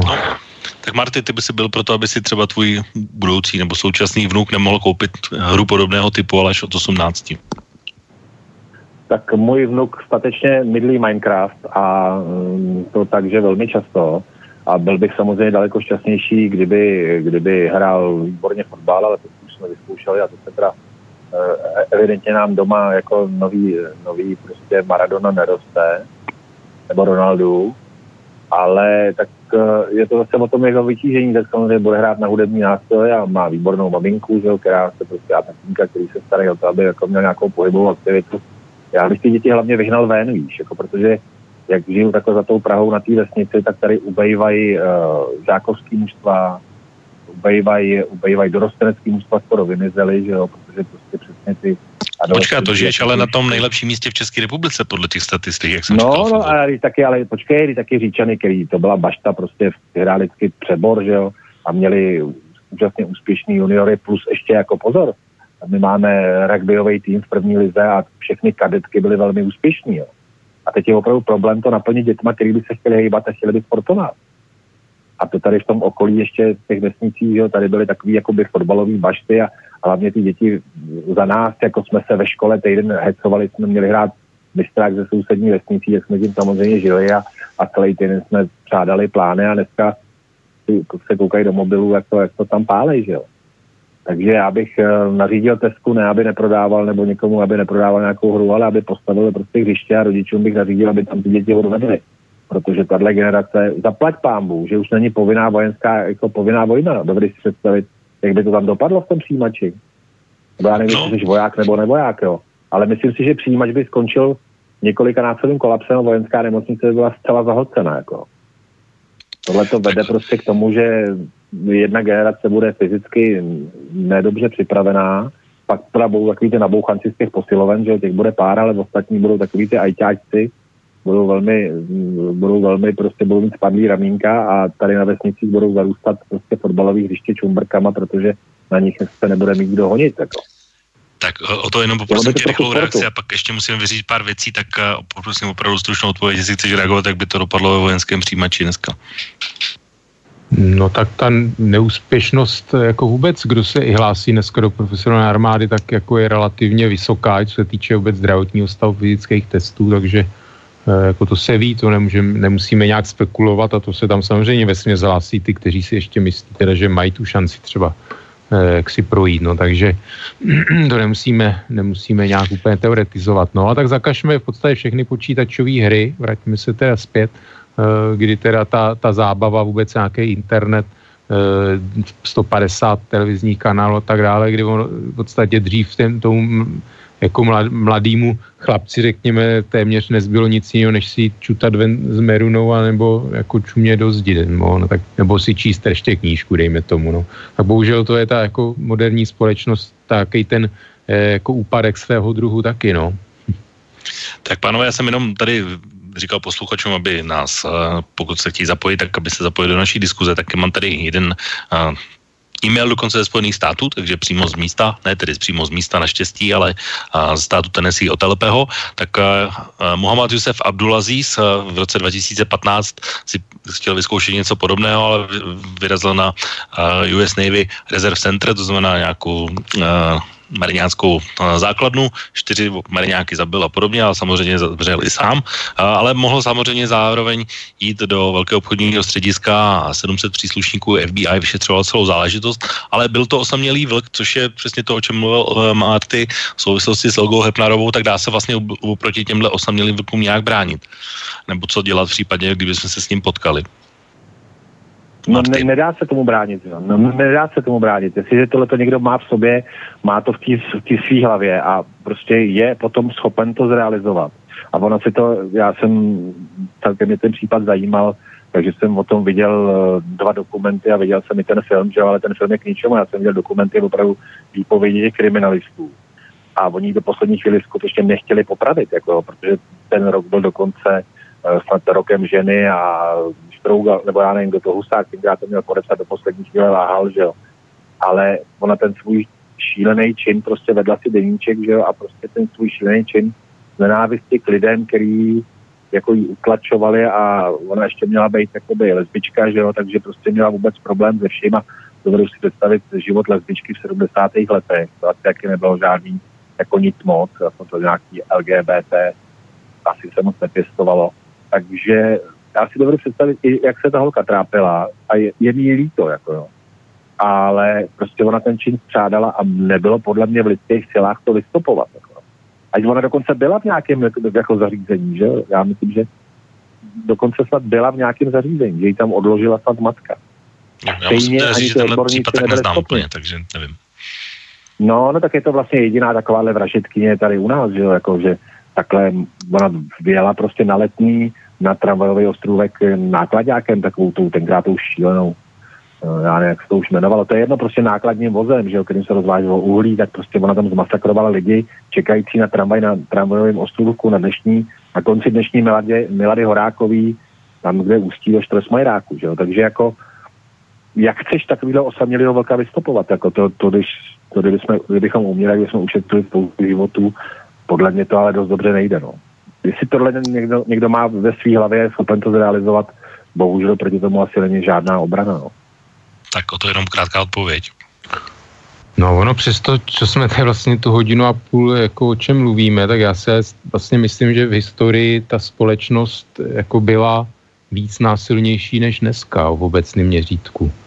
Jo, takže ono je to všechno relativní, tady řešíme jako, mluvíme mm, jako o nějakých takovýchhle vlastně skutcích, činech, šílencích, ale e, jako, jaký je rozdíl mezi nějakým Spartakiádním Brahem tamhle Strakou, který znásilnil a zabil, zavraždil x žen, jako, no, tak to udělá je postupně, no, nebo je, jako je zastřelí e, během jedno, jako jedné minuty no. někde v nákupním centru, když to tak řeknu, no, takže ono, hm, to je, se, to, na to se podívejme se na to prostě z jiné perspektivy, e, bránit se proti tomu prostě úplně úplně nejde, jsou jako asi můžeme tak nějak obecně rozšiřovat návody, jak se v takové situaci člověk má chovat, eh, ale takový ty první lidé, kteří přijdou na ránu, no často jsou, eh, jakoby jsou to buď náhodní lidé, anebo jako mý vyloženě cílené oběti, jako které jsou zamýšlené. No tak ty, ty první asi při tom začátku té střelby bohužel se obávám, že těžko můžou něco dělat a v tu chvíli asi jedině Eh,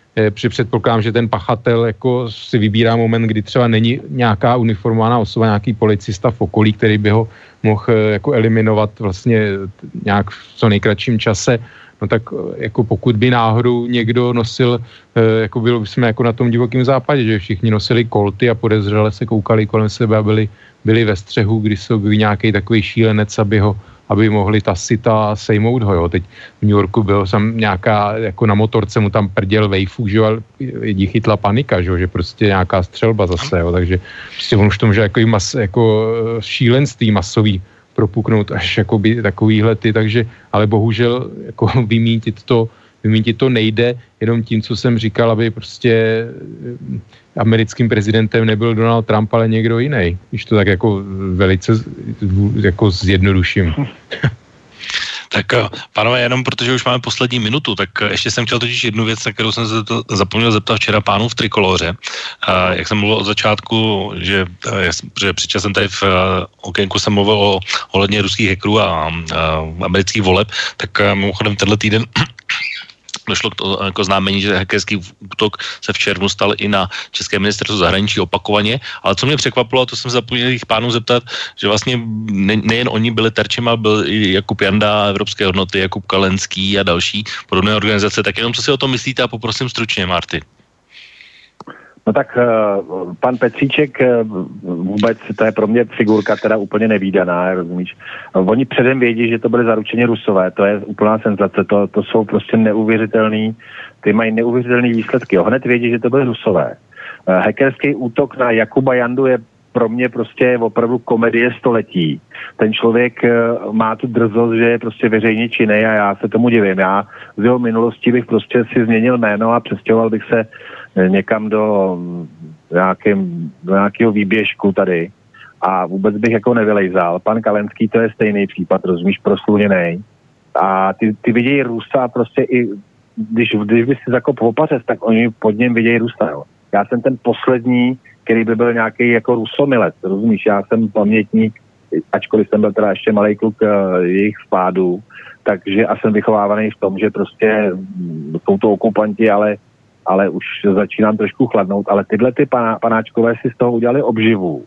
A Rusa vidějí opravdu za každým stromem, za každým rohem a všude je GRU a začínají se blížit tomu pitomci s tím, s tím, s tím kivadílkem, jak se jmenuje ten, ten bývalý dizident, jak měl to kivadílko.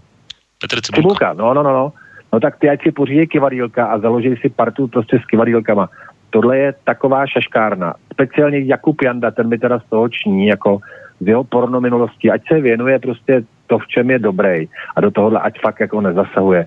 Já jsem se tím bavil, takže jsem málem vypadl ze svého služebního pick-upa. Jako. Když jsem se dozvěděl, že prostě zautočili na Jakuba Jandu, ruský hekři, tak říkám, no tak na tebe jsou úplně nejvíc zvědaví, to by úplně schodili to svoje úsilí, kdyby se jakým šaškem vůbec zabývali. A pak jsem se tím královsky bavil a minister Petříček, to je teda opravdu člověk na, na, člověk na svém místě, ale bohužel ne na místě ministra e, jako zahraničí, tam teda na svém místě vůbec není. No. Tam ten by si měl najít nějaký jiný místo. Jako. Myslím si, že říkám, růst za každým rohem a pod každým stromem a bojím se, bojím se prostě odevřít konzervu, aby na mě nevyskočil někdo z GRU. Tak o to poslední reakce tu je. No tak to říkal Marty, si myslím, že je naprosto nemístná bagatelizace, to je taková to, jako nevím, chlácholení, jako, jako, že si člověk připadá jaké nad věcí. Já, já jako tohle rozhodně nepodceňu. E, jako Jakub Jana, ono se jednalo dá jako několik desítek lidí, teď nejvíc jich jsem zaznamenal, že mělo být osm e, z České republiky e, a já vůbec se nedivím, že jsou, jakoby, můžou se stát terčem Eh, bohužel jako ty lidi takhle jako jednoduše uvažou, který eh, tohle, já nevím, jestli to byly přímo, no samozřejmě, jako tam je to přes několik adres stopy, že jo, to prostě to nejsou přímo tajné služby, e, jako ty věci, že se dějou e, v obecném měřítku, prostě ty aktivity jsou, to jako kdo to spochybňuje, tak prostě buď to nechce vidět, anebo se o to nezajímá, není informovaný, takže já jako se k tomuhle konkrétnímu případu já tady autoritativně nemůžu říct, jako ano, stalo se to, udělal to ten a ten, samozřejmě, ale já si myslím, že i to vyšetřování těch amerických voleb a nejen to, eh, jako ukazuje, ty aktivity jsou jednoznačný a vyplývá to i jako x let zpátky jako z, před, jako z vyjádření představitelů ruského státu, takže eh, já jako rozhodně to nebudu bagatelizovat, i když se jako k tomuhle konkrétnímu případu Eh, jako těžko nějak eh, jako můžu vyjádřit, jako ano, stal se, kdo toho spáchal, že to samozřejmě nesmysl. Tak pánové, byla by to velmi zajímavá debata. Myslím si, že bude za dva týdny, protože příště bych se chtěl věnovat velmi české politice, protože máme tady třeba kauzu uh, Antonína Staňka, která vás dva úplně minula, ani jste se neměli možnost němu vyjádřit. Uh, dějí se tady velké věci na pražské radnici a podobně, takže Marty k tomu bude mít určitě svůj komentář a má k tomu blízko. A třeba se můžeme vrátit i k téhle kauze, uh, o které jsme teď mluvili, ale která bohužel už byla tedy poslední pro dnešní relace Okénko. Takže chtěl bych vám, jak Martimu, tak uh, Otovi poděkovat za dnešní debatu na relativně neveselé téma, ale děkuji za kultivovanost, za argumenty a že to dneska proběhlo v klidu. Takže Marty, díky. Já děkuji a mějte se hezky a zdravím tebe i o tu, mějte se hezky a hlavně posluchači teda, který to s náma vydrželi. Naschledanou, mějte se hezky. Takže to byl Marty a samozřejmě o to děkuji tobě za dnešní debatu. Díky na pozvání, všem přeji hezký zbytek večera naslyšenou. Tak a od mikrofonu se loučí Intibo a za dva týdny se vrací okénko tady opět budeme a opět budeme debatovat nad různými politickými událostmi. Takže přeji vám i příjemný zbytek víkendu i večera. Táto relácia vznikla za podpory dobrovoľných príspevkov našich poslucháčov. I ty sa k ním môžeš pridať. Viac informácií nájdeš na www.slobodnyvysielac.sk Ďakujeme.